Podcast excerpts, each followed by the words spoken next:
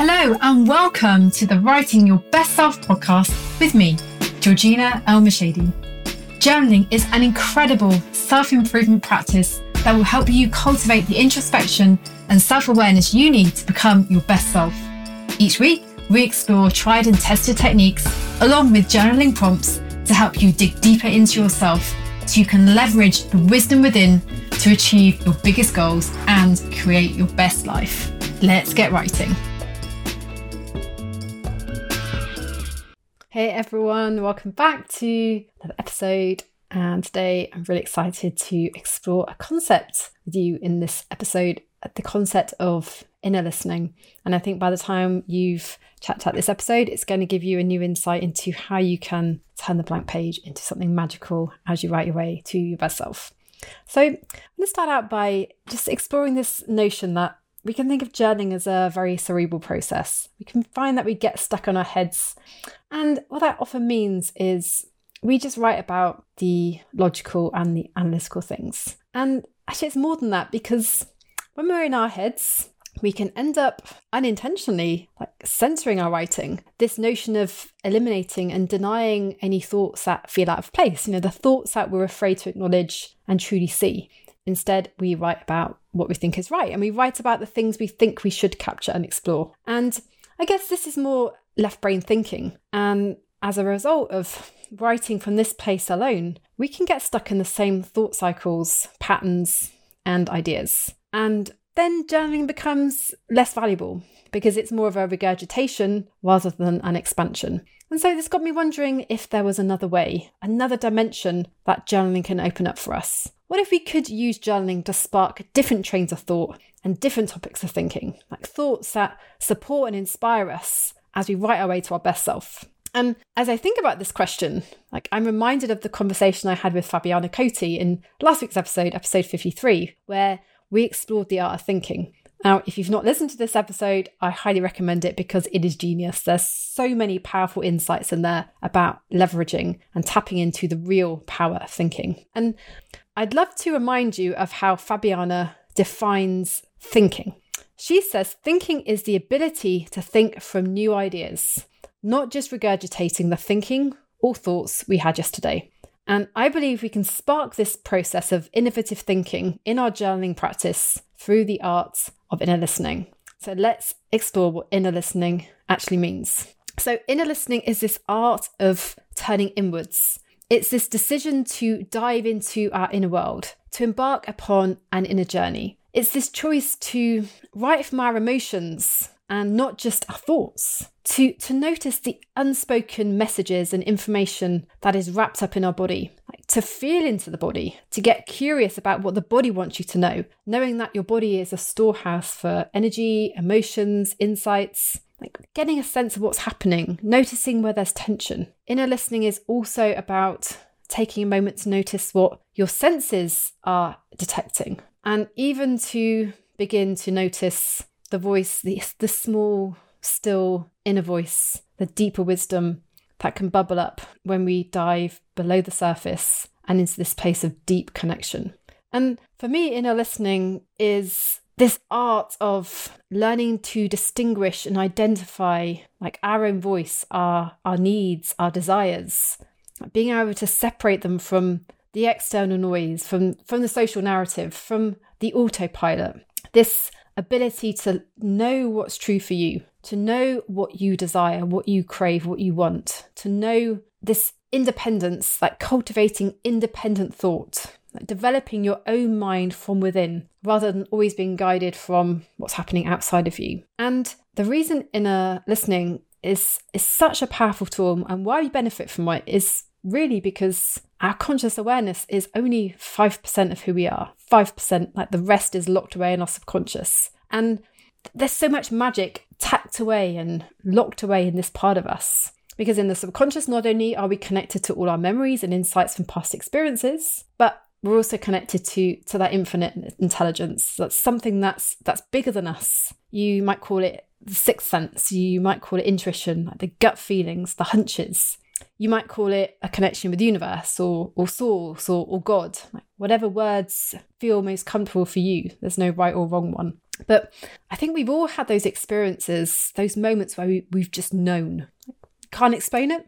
You don't know why you know something or feel something, you just you just know with every cell of your being. Or you've had those moments where like a shot of mind-blowing wisdom has just dropped in as if from nowhere. It's like, where did that come from? Like all the times when you you say the perfect thing, where you just know what you need to do. For me, this is the power we get to access through our inner listening. It's this ability to crack open a, a new realm of being.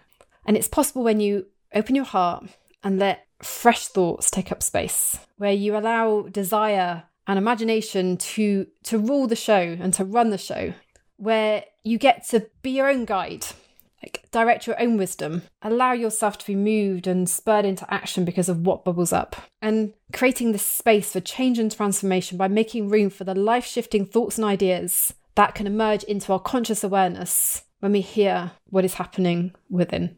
And I know this all sounds great. However, a lot of us do struggle to hear that inner voice. Or sometimes we hear it, but we're quick to close the wisdom down.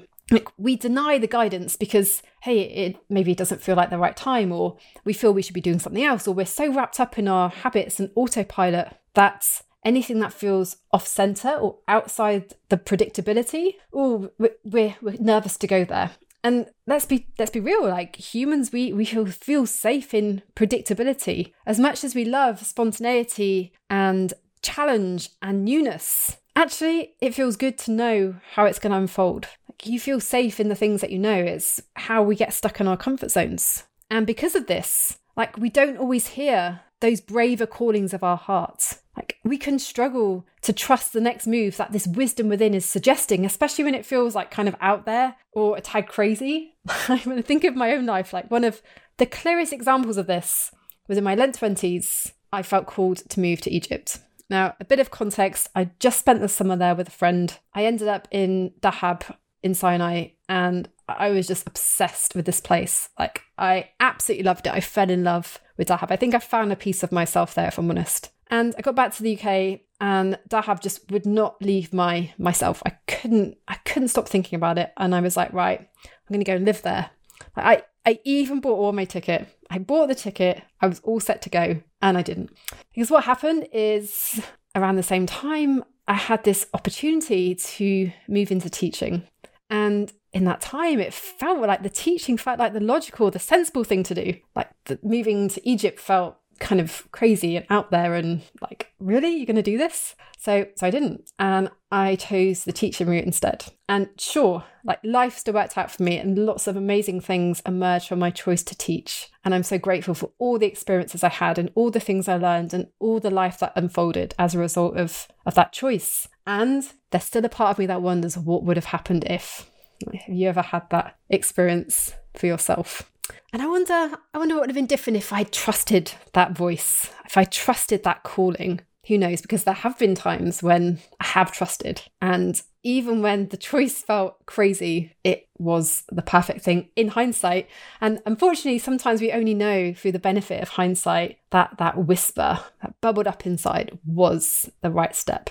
So, yes, it can take time to coax out that inner voice. So it's loud enough for you to hear. So it's loud enough for you to act on it. Like, especially if you've denied or ignored your instincts or your intuition or the inner whispers for, for so long. But I believe it never gives up on you completely. If you set the intention to go there, it will show itself. But chances are you will need to develop some inner trust. And I guess it's like a muscle, like you need to cultivate this ability, this willingness to follow the instincts, to follow the inner whispers. And I think the more you lean in, the more you listen, the more you open up the space to hear what's being said, the more it's going to reveal itself to you. And the more you will write your way to your best self. So, how do you practice inner listening in your journal? So, what I recommend you do is before you start writing, you take a moment, you create this moment of silence and presence before putting pen to paper.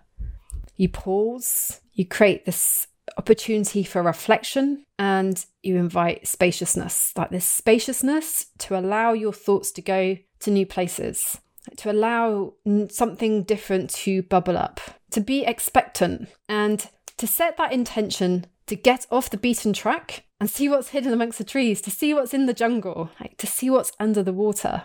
Curious, creative, Like have that commitment to, to go there and to wait if necessary, to be patient and recognize that insights like the inner voice, this output from inner listening, it doesn't always show up in words alone. Like sometimes you might get images or or feelings or a knowing or a vision. Like sometimes I'll get this completeness, this complete thought, this complete picture in my mind. And it's true, sometimes what you see requires some interpretation, but that's part of the fun, and that's where the journal is going to hold you and allow you to unfold and interpret everything you see.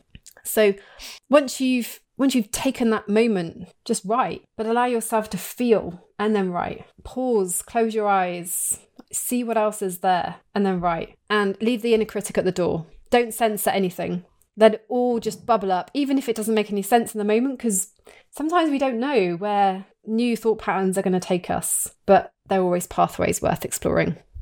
And I want to reassure you that the answers don't always show up during a journaling session, but journaling will often be a catalyst. This act of decision to extract what's inside and make it visible on the blank page, it can dislodge something. It can create space for new directions, a new train of thought to take root and unfold. And that's why sometimes you can have those eureka moments or the aha moments when you're doing something else, when your mind is distracted. Like I will often have an insight when I'm walking or when I'm taking a shower or something like that. And the same would be true for you. So i encourage you to be to be watchful for the wisdom that's trying to make its way to you knowing it can show up anytime anywhere and especially when you least expect it. And the journal your journal is there for you to unravel it all so you can discover what inner listening has to reveal to you. So i'd love to finish this week's episode by sharing a couple prompts you can use to tap into your inner voice and those two prompts are firstly, where are you being called right now? this is a really good question to sink into presence and allow yourself to get off that autopilot because maybe today is the day you break a pattern and and try something different and see what emerges as a result of that. Like step out of the comfort zone. Be creative. Be curious about a different way of being. So what are you being called right now? Where are you being called right now and secondly what do you desire what do you desire? Desire, as you heard in Fabiana's conversation last week in episode 53, desire is all about what you as a being is curious to explore and experience. And desire is emotions. Desire is something, a feeling. It's not always things that make logical sense, but by tapping into what you desire, you can connect more deeply with the truth of who you are. So, as always, those two journaling prompts will be available for you to download. I'd love to know how you get on with them. I think you'll have a lot of fun exploring these. Remember, we have some extra resources as well. You can access it by Self. We have our free list journaling prompts and also the Fear to Focus tool as well, which you can access at the website. And there's also a link available in the show notes. So I want to thank you for taking some time today to listen to this episode. I hope it's inspired you to take some time to find your inner voice and make that connection with what's inside so you can unlock the wisdom that's for you and in the process, write your way to your best self. So if you have got value from this week's episode, please rate the show, review the show, share the show. It's always great to get more people in this community so we can elevate the practice of journaling and unlock the wisdom within. And I will see you again next time for another episode. Until then, get to writing.